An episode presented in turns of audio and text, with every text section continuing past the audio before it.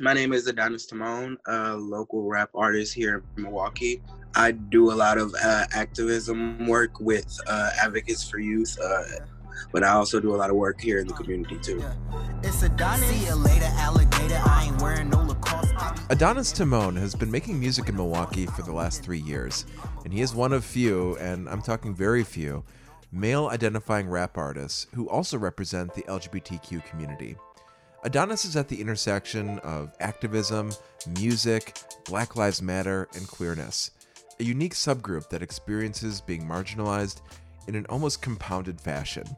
Here's his take on his complex identity. Like the black queer community is really divided from the black straight community. And it's always been like that because of toxic masculinity. And I think it comes from like, you know, just the systematic oppression of being so so hard all the time. Like, just you gotta, if you walk down the street in my neighborhood, uh, switching or in a provocative or like a flamboyant outfit, you're more than likely to be a target than for somebody to be, you know, proud of you.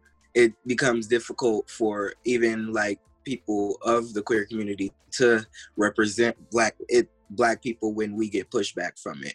But then again, like like I said, it's all our fight, and we're black too. And because even when we do get stopped by the police, they're not gonna question if I'm gay or not. They just see the color of my skin. It it hurts, but I know that it's just the harsh reality of it. Even with that harsh reality being what it is, Adonis has spent the month taking action. He was in the crowds of thousands from the LGBTQ community who marched in solidarity with Black Lives Matter at the beginning of the month. Plus, he has been active on social media throughout June, using his platform to unapologetically advocate for Black lives, queer Black lives, in hopes of making systemic change. People are going to be people, and you you can preach all day, but it'll be t- like talking to a brick wall until somebody will want to learn.